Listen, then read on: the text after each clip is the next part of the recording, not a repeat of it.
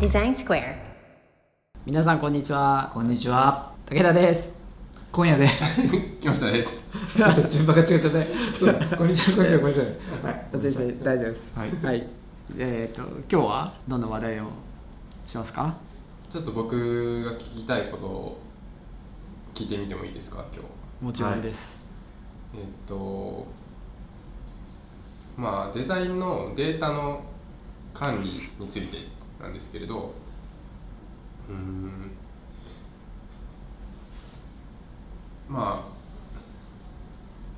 その、どこまで管理すればいいのかなみたいなところをよくよく学ぶこと、学ぶじゃない、えっと、考えることがあって、でまあ結構デザインのデータを管理するって言ってもうんとプロセスでどんどん作っていく分にはそれはまあやるのは全然問題ないんですけれどそのマスターデータみたいなのとか特になんですけどその結構やっぱりそれを管理するってなると負荷がかかっていくしまあ画面上でちょっとしたバグとか解消したら UI 的には変わっていくっていうのもあって、えっと、完全なマスターデータを管理するって結構負荷が今の段階だと高い気がしていてどこまでその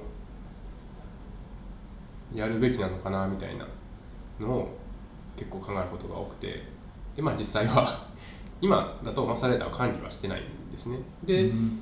えっとね。そうですね。で結構システム側に近い人もいたりとかするのでそこまで必要性感じてはないんで今はいいかなと思いつつただこれってグロース久々グロースしていったりとかチームが増えてたりするとまあ問題になるかもしれないなとか思いつつまだそんなにぶつけれてないですけれどなんかそういうのってどう思いますかっていう めちゃくちゃオープンクエスチョンなんですけれど。うん。でも難しいよね。だってあの、えー僕が大人に入ってきた時は Figma まだ使ってなくて、はい。えっ、とスケッチとなんだっけ？えインビジョン？インビジョンと、うん。あとまあフォトショー入れれば今も使ってますけど、はい。えっと XD とか使ってた？XE ですね。XD とかね、うんえっといいわゆるファファイルが物理的にある物理的にあるっていう言い方があれですね、えっと、自分の、えー Mac の方にファイルが、はいはい。まあ存在クラウドじゃなくて。クラウドじゃなくて存在できちゃうっていう、まあ、中で、えっと、いわゆるあれですね、えっと、キャラのイラストのうん。あのイラストレーターのデータとか、はアイコンのデータとかあって、うん。えっと、どこにこう、ね、保管して要するにマスターとして、えーうん。保管していてそれをダウンロードするかみたいな話とかああとはなんですかねそそういうのを例えば作った時にこうねみんなに持っておいてもらえないといけないんで、はいはい。えーそのマスターの、まあ、あるべき場所にみ自らちゃんと保管しに行って、うん。でそれをみんなにダウンロードしてもらってっていうなんかこうファイルの本当にやり取りぶやり取りが必要だったじゃないですか、でそれもねなかなか難しくて、そうですね。ね、できなくて。であまり整理ができてない中で Figma に変え今だと Figma とイラストレーターっていう2つの状況になっててで Figma はねクラウドなんでわーって全部一覧になりますけど、はい。Figma もね結構ね今あのわーっとね。はいはい ファイルがどんどん増えてってるっていう状況でなかなか整理できてない増えてく増えてく。増えてきますよねどどういうね管理がいいんだろうね。そうですよね。管理難しいなと思ってますね。基本あのコンポーネントみたいなパーツはライブラリで作って、はい。そこから使ってくるみたいな感じ？そうですね。パーツだけはもう準備しないとやっぱりダメだなと思ったので最低限一応使えるような感じにはしています。あれだねマテリアルアイコンと、はいはい。えっと、自分たちの、えっと、オリジナルのアイコンとか、はい。えっと、ロゴたちと、うん。あとタイポグラフィーとカラー系かな。そうですね。あとはまあとあれか。ええっとマテリアルデザインのパーツたちだね。あソースコンポーネントのアトミックデザインでいうところのアトムとえっと分子のモレキュールん。っていうところぐらいのレベルでマテリアルデザインに準拠したものぐらいは準備していて、まあ、あれはそんなに変わることないしあのえっとパーツなので数は限定的なのですぐ作れるのであの作ってるんですけど、ん。まあそうですね。めっちゃ頑張ってコンポーネント管理したりとかあるいはページの遷移管理とかっていうふうにななってくると非常になんかこう複雑になっていくというか、うん。特に Figma がすごい管理できちゃうのでうん。でしかもコンポーネント設計少ししやすくなってるので下手したらサービスと同じぐらいまで設計できちゃうんですけどそこまでこうとはいえサービスほどの自由度はできないのでやっちゃうのかみたいな。でも一回ねあの一つのファイルで、えー、とページで分けて、はいはい。えー、と各機能を、そうですね。ね、い入れてったら一つのファイルがあの肥大化しすぎてあの開くのがめっちゃ時間かかるっていう。あ俺もその状態一回なった。なんか Figma ちょっと怖いなと思うそこはなんか。いやできるんだったらそれが一番いいなって思うんだけど。そうですね。なんかどっか公式のドキュメントとかなんかで忘れた公式かな分かんないけどなんかあって分けようねみたいなこと書いてあってファイルを。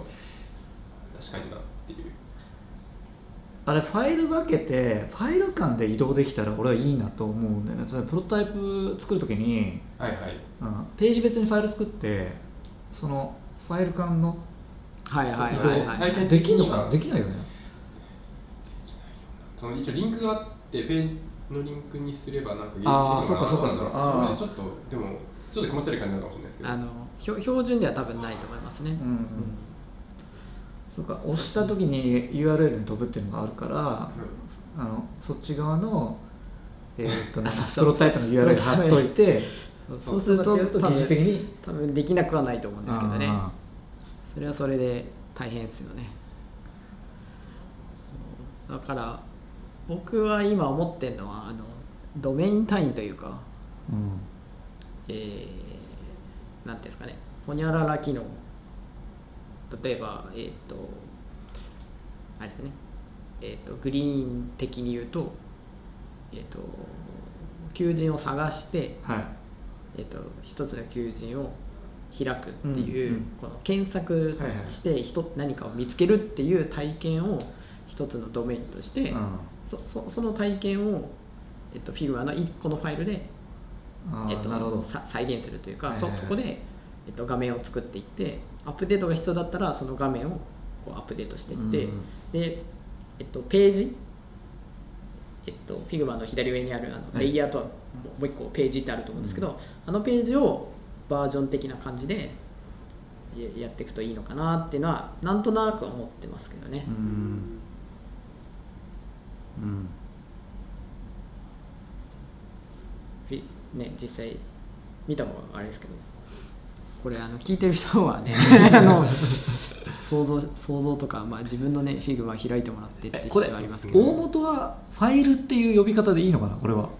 えー、なんだっけなんか。な なんて呼べばいいんだろうこれ。確かに。さっきフプロジェクトだっけなァイルとプロジェクトかいやプロそのわかんないです流動はあプロジェクト開くとファイルなんでファイルになっちゃうんですか？ new file なんで。 new file ファイルか。ファイルですプロファイルを開いて左側にこのページがあるとそう。でそのページがえーっと例えばいついつバージョンとかはいはいバージョン1とかバージョン2とかっていうふうにしていくといいんじゃないかなってのは個人的には思ってますね。そのドメインでわかんないけど。1ページ作ってでアップデートしたらそう。ページージ図を作って。そうそうそう。ページ図の中で1個ページを増やして、うん。なんで、えっと、例えば2020年10月バージョン。はいが1個あったとして例えば来年に向けて1個バージョンアップしようってなったら2021年1月バージョンみたいな形で1個増やしてその体験丸ごと複製してでそのページを変えたりページを足したりっていうのをその中でやっていくっていう。そうするとそのい一連の何ですかね一つのた例えばえっと応募するっていうアクションをお押すことが、まあ、そその体験としての一つのゴールだとすると、その応募するまでのこの体験をどうどういう体験にするかっていう、なんですかね。えっとマイクロではないんですけどえっと でっかい体験でもない。なんかこうひ一つの区切りのいい体験があると思うんですけど、うん。その体験をどそのプロトタイプでまあ再生も可能だし、えっと、考える上ではそこもそこも含めた一つの画面とかここ一つのこここの UI を、えっと、アップデートするっていう考え方の方が僕はいいかなと思ってるんで、うんまあ、そういうファイルの分け方っていうのは一つありなのかなとは思ってますね。Figma ってバージョン管理できないんだっけ？ありますね一応。えっとちゃんと使ったことないんだけど。いや俺もちゃんと使ってあのこうそうですね。でもなんか。それをちゃんとやれっていう話もない。と多分ここですね。あのタイトルのところのやつを出した時に、えーとルのタイ小バージョンヒストリーっていうのがある。一応戻れるんですけれどああちょっとメンタルブロック入ってますねあでもあの 怖いと思ってそのあ GitHub みたいに怖いな確かに。コミットがないんで誰がのタイムでなんかすごい自由にされちゃうからこのバージョンって何何なのか分かんないなって思って使えない。そうだよね。ライブラリーをアップデートした時にあのコメント入力するとこ出てくるじゃない？ありますね。ありますね。あれはちゃんとやんなきゃと思ってあれ 俺初めすげえちゃんとやってたんだけどさすがに面倒くさくなってやんなくなったんだけど。そうですね。一人とかでやったら。一人だとねやんなくなっちゃうよね。これやった時にライブラリー変えて publish でねそう publish ライブラリーするときにそうそう書けるんですよね。 description of changes があるのでこれ書いてたりしてたんだけど見たこともないし。そうですね。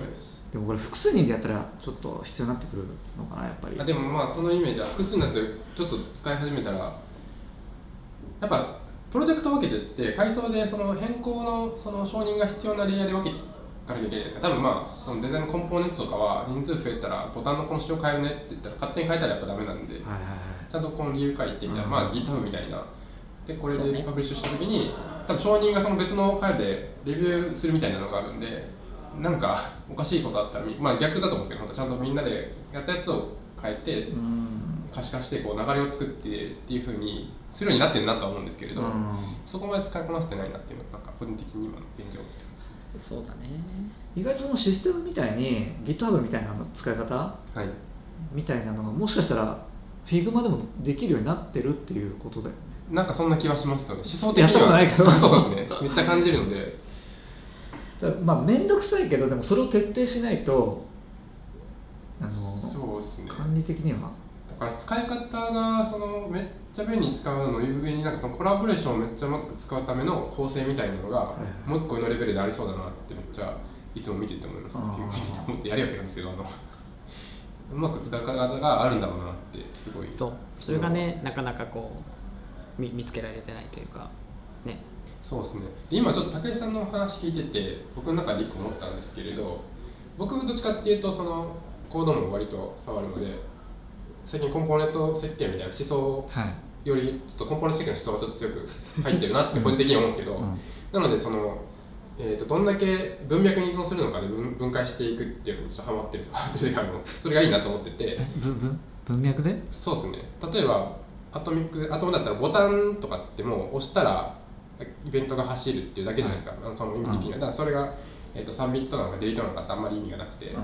えっと、そこまで分解されたらジャスト機能なんですけれどその上がテキストとボックスと組み合わさると検索っていう意味がでだんだんそのハイコンテキストになっていくというか、うん。積み重ねればなのかな、うん。っていうので、えっと、機能的にはどんどん積み重ねていけばその複雑なページが作れるんですけれど、はい。コンポーネント設計だけだったら体験軸の方は全然うん。カバーできないので、なんかこの辺の組み合わせってちょっと難しいなとかって思っててマスターデータ的にもどこまで作ればいいんだろうっていうその体験ベースで作っていくと無限にこう分岐するし、うん。完璧には無理だなと思うし体験は別に体験で考えればいいかと思ってたのでと思ったんですけど情報設計で画面を作ってしまってで体験はそれをパーツとして別のファイルで組み込むみたいな作り方をすれば、まあ、体験は全部網羅しなくてもいいのかなっていうのをうん。今なんかちょっと話聞いて思って体験ベースはその時の企画企画で考えて、うん。でベースのマスターデータはまあちょっと頑張っていけるところまで作っておくみたいなのはそれぐらいだったらまあ労力的にはページ数だけで済むので、うん。最近はそのなんかバリアントっていうかいわゆる状態の管理ができるようになったから、はいはいその積み重ねの状態の管理だけちゃんと作っておけば1ページだけでも複数の状態を表現できるようになるので、うん。それを別のページで読み込んで適切な状態に変更させて使っていくみたいなのが今良さそうだなって話をしてて聞いてて思ったんですけどんなんかまあ理想論すぎてちょっときつい。そんな綺麗に状態管理できるのかっていう Google とかどう。してるんだろうね。いや本当それ話したと思いましたね。ねねあんなの。ちょっと Google のデザイナーいないの知り合いで本社の方。ちょっとこれ聞いてる人がねいたらね。いや本当は聞きい。やちょっと聞きたい。お聞きしたいとかまあ。ツイッターとかなんかでね DM してもらって これの管理は最強だみたいな人とかいたらあ確かにね。チーム構成もだってああんま明らかになってないの？あれ。Google 何人ぐらいでやってるの？ねあのあー。マテリアルデザインとかチーム。あああれえっと多分あのマテリアルデザインのあのえっとし思想とパパーツっていうかあっちを管理する人たちと、はいはいはいうん。あとはじ事業ごとに事業ってあのですね。サービスごとにやっていく人っていうのは多分別だと思うんですよね、こことここがこううまくやり合ってるというかあのマテリアルデザインがアップデートされてもマテリアルデザインがいきなり全部のプロダクトに反映されるわけじゃないじゃないですか、うん。各プロダクトごとにその取り込んでってる、うんうんうん。その、えっと、任せられてるというかなんというか。はい。だからチチームは別だと思うしあとはそそれぞれその権限があるんだと思うんですよね。うんうんうん。でその都度その都度アップデートしてってるっていう感じだと思うんで。まあでもその辺聞いてみたいですよね、ね。もちろんあのマテリアルデザインのチームは多分管理はしてるんだろうからしっかり。そうっすよね。してんのかな？確かに。してるよなとかってだからそう想像でしかわかんないなってすげえ思いましたシステム側への落とし込み？とかって Figma 上ではデザインだけの管理が多分できると思うんだけどその後システムに落としていくじゃない？はい。その時って何かしてる今？ストーリーブックとか？あーそうですね。ストーリーブックはちょっといろいろ技術上の技術上というかまあ構成上の問題があって一旦と思ってるんですけれど。あそうまあでもそんな感じですね。うーん。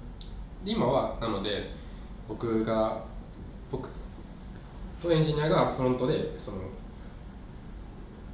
設計を話し合ってうん。俺が実装するのかその人が実装するのかみたいな感じになってますねあでアトムライブが僕が基本的にはやるようにしてます。そのデザインのい意見が強いコンポーネントはデザイナーがやってエンジニアの意見が強いコンポーネントはエンジニアがやるみたいな。でそこのコンポーネント設計があのシステムの方はできてるのでそういう感じでやってます。そこは結構はっきりとやってますね、うん。デザイナーがコードを触るべきなのかみたいな問題はちょっとまだあるんですけど。いや触ってもいいんじゃないですかそれは。でき論ではないんじゃないですかそれは。いやなんかその辺も。これではこれでまたね一つテーマで話せますね。そっか。いやなんかなんで最近 Figma 見てて思うんですけど Storybook とめっちゃ似てある意味別の方向から同じようなことしてる感じもするので、えっ、となんかそうですね。あんま言語化できないですけどなんか二重管理みたいになりそうだなと思って。ただちゃんともうちょっといろいろ複雑化してくると両方ある意味全然あるんですけど、うん。今の UBOX だったら結構二重管理っぽい感じになるなっていう気はしてますね。で理想は Figma でフィックスしたものをシステムにそのまま落としてくれる機能があれば最高だなって俺は思ってるんだけど。それはあれですか？ストーリーブックに連携すればいいとか？そうそうそうそう。めんどくさいじゃん Figma でこれデザイン決定ですってなったものをわざわざストーリーブック行って手直ししてとか。えーやっぱでも難しいのはあれなんですよね。やっぱこうあの見た目からどうしても Figma は見た目からこう形作ってってるじゃないですか、はいはいはい。であの要するにプログラミングの方のアプローチってコードを形にしてるじゃないですか、うん。そのアプローチの違いがあってこう、うんこうなんですかね。か形からコードにしていくとああ合わないところがあると思うんですよねあそのあれかやっぱり Figma の CSS 見た時に全然ガチャガチャになってるようなこの C 話。あの CSS 吐き吐き出すっていうかこうで表示されるようになってますけど、うん。あんまり使えねえじゃん。使えないあるじゃないですか。使えないあれととあれと同じだと思うんですよね。いやそうですね。参考ぐらいですよね。まさに。そうそうそう、だからやっぱその形から最適なそそのしかるべきコードっていうのとコードから形っていうところのここはまだ今は人間じゃないとできないのかなって思いますね。それこそバリアントとかを使ってる時に思ったんですけどやっぱやっぱなんかこれも言語的なんですけどなんか違うなと思ったんですよね。かなりいいところまで、えーのその値を表現する感じにはなってるんですけれど、うん。